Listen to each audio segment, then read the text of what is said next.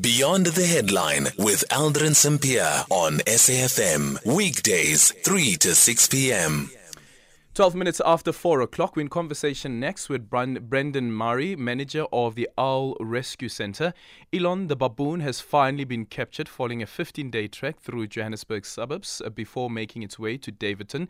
The Owl Rescue Centre has been following the animal since it was first seen in September. It is suspected that the baboon is from Hartbeespoort. The centre appealed to the public to not try and capture the animal or feed it. It escaped in Daveyton after residents tried to attack it. What did it take for Elon the baboon to finally get captured? Brendan now joining us on the line. Brendan, good afternoon, and thank you so much for making time for us. So, who decided that the baboon is called Elon? Hi, um, yeah, we we, we did we, we did after the first day of trying to catch him. Um, yeah. he he got away from us, and he and he did it so uh, cunningly and so smartly that uh, we, we named him uh, Elon because he's just too damn smart. Not like Elon uh, Musk. exactly, Elon Musk. yeah, no, we named him after Elon Musk because uh, yeah, yeah, no, he's a he's a seven seven year old male baboon, mm-hmm. and uh, he's extremely clever boy. Yeah, yeah. So, so what's your um, um, what's your interpretation of what happened here, or what do you infer could have happened here, and how Elon would have ended up in Daveyton, and also looking Daveyton. at the distance between As well as Hartbeespoort? Yeah. So what it, what happens with the with the males when they get about six seven years old, they leave their troop. Um, so they call them dispersing males. Um, the reason they leave their troop is obviously they reach sexual maturity, and, and to prevent inbreeding, they need to go find another troop. Um, and that's what they do. So every year, a couple of these males leave the troops that are in the Hardy Hartbeespoort Dam area. There's a couple of, there's one or two in Harties, there's one in Broederstroom, and this one, I'm guessing, was from the Broederstroom troop. And uh, historically, they've always gone through Joburg. Um, so for thousands of years, they would have taken the same trek. And obviously, there's a city in the way now, but they don't know, they don't, you know, they don't know that. So they will move through the city to, to get to where they need to go. And uh, he came through from, uh, he came through Lanseria, then he landed up in Fourways, and then he went through Lone Hill, and then Sunny Sunninghill, and then he landed up at Megawatt Park, and then he managed to get under the highway, and he, went into Modderfontein, and then Klookop, and then he landed up in Glen Marais. He was in Glen Marais for about a week. He couldn't figure out how to cross the R21. He was trying to get across the R21, but he couldn't figure it out. And then on Saturday morning, about half past five, he figured out he could cross on the Pomona, on the bridge down Pomona. So he crossed over to Pomona, and then we followed him from half past five in the morning till about five o'clock. He did 18 kilometers that day, um, straight line. And he landed up on the railway lines um, there by Bapsfontein. Um, nice area, lots of farmlands, nature reserves, big trees, no more houses. And then on Sunday morning, he turned around and he came back, and mm. that's when he went. And then that's when he landed up in Daveyton. And obviously, you know, there was a lot of commotion in Daveyton because, you know, a lot of the residents in Daveyton have never seen a baboon before. So, yeah. yeah. And as you said earlier, a lot of people believe it is witchcraft. But a lot of people are just curious. And, and, and it was kids mostly. And then what happened was the kids started chasing him and throwing stones and, and, and, and sticks at him.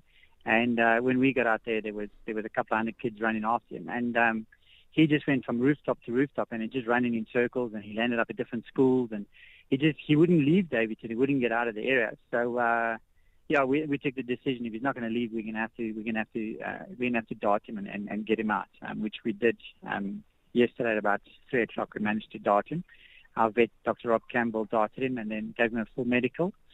And then uh, we hydrated him and gave him a dozen bananas. And then this morning we took him to um, up to Vaalwater, which is in uh, Lephalale area in Limpopo. Um, they've got a, a baboon rehab there, and there's a baboon troop that lives on an 800 hectare reserve there. Mm. And we actually just went and released him with those baboons. Yeah. We just let him go. So uh, nice area. It's a baboon country. There's no mm. there's nobody for 100 kilometers. Yeah. So um, that's so yeah it ended well for him. Yeah, he wasn't he wasn't injured at all. He just a little bit stressed out. Yeah. Sure. So so what sort of distances uh, can baboons travel? Because I just I just googled now, looking at the distance between Daveyton yeah. as well as Hartebees, which is just over 100 k's. Yeah, yeah. So he can do on a good day, he can do 20 kilometers, wow. and then he'll the next day he'll stop and he'll feed and he'll he'll carbo load for a day or two, and then uh, he can do another 20 k's further, you know. Mm-hmm. But uh, he's in a hurry to go anyway. Um, and sometimes they will do a U-turn and come back again. Um, I, I suspect because for two weeks, you know, going to the suburbs, there's a lot of there's a lot of food available. So you know, a lot of people, uh, you know, got bird feeders out, and there's oranges and bananas and pawpaws, and he was going into people's, you know, people, especially in the states, you know, um, Yeah. um, those those estates, people don't lock their doors in the estates; they leave their windows open. Um, so But the states normally have like those, um, what do they call them again? Electric fences.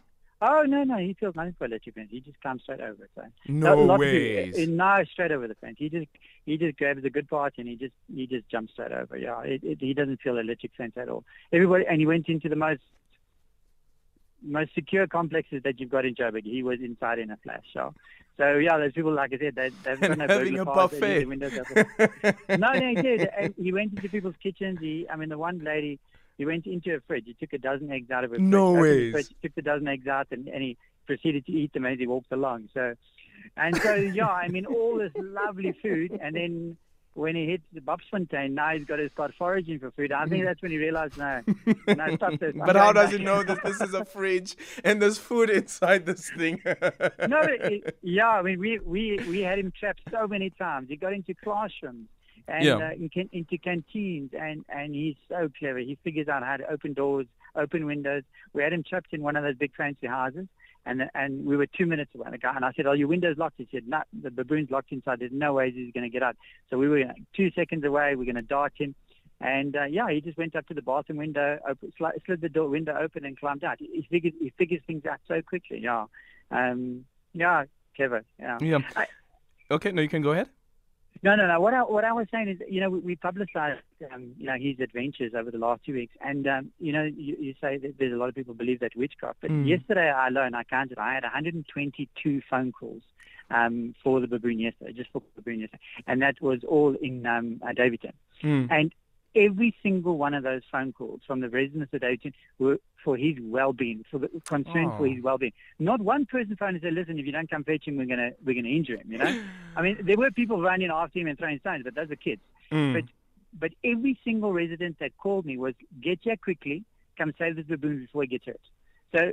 As much as what people there is witchcraft, that perception is changing, and, and, Yeah. and 122 phone calls tells you that. Yeah. And, and just a final one, um, in terms of his well-being, because now he's with another group. Um, not too Yes. sure whether it is the same group. Um, No, not at all. No, no, it's, not- it's not another. yeah. No, it's 300 k's. We took him 300 k's up north. Yeah. No. mhm, mhm. And what would they just welcome him in? Not, no, not initially. He's going to have to do it very slowly. Yeah. Um, because obviously the territorial males, Mm. males in that area are going to are going to be a bit aggro first. So he's going to have to stick on the outskirts, and he's going to what he's going to do is going to follow them. So he'll stay one or two kilometers away, and he'll follow them, and slowly over the next few months, hopefully they will, um, you know, accept him. If they don't accept him, then he'll move on to the next troop. A lot of these males actually don't join troops; they just become nomads. Um, so they actually don't, bec- you know, they're not they're not accepted into a troop. Yeah. But uh, more often than not, they they, they they they do find a troop within a within a within a within and what's what, what's the chances of it returning back into um, society or opening someone's fridge, uh, uh, yeah. sitting on the dinner table? There's Modimolle is about probably about 50 k's from where we dropped him off. hmm Um, I, I hope he doesn't head that way. You should rather head Botswana way, you know. But he'll create his own territory. He will stay with the troop. Uh, he's going to learn from that troop. That's what he wants. He wants a female, and Yeah. he wants to breed, and, and that's he wants a family. So, uh, yeah. Yeah, and when do you decide on putting a tracker on an animal? I, I suppose if it was an endangered animal, you Okay. would put a tracker on it, or for um, you would do that. Trackers are hellishly expensive. Okay. Um, for for an endangered animal, sort of like a leopard or a, or a vulture or something, you would. But you know, baboons have been relatively um, common. Um, yeah, and expensive. That yeah, no, they wouldn't. It would be interesting though to put a tracker on. Yeah, Um, I would love to um, know what happens to Elon. Yeah, um, me too. But I also never want to see him again. I I, uh, I tracked him for 15 days. He, he evaded Do you know what, Brendan? for 15 Include yeah. include the capturing of Elon in your resume. Thank you so much, Brendan.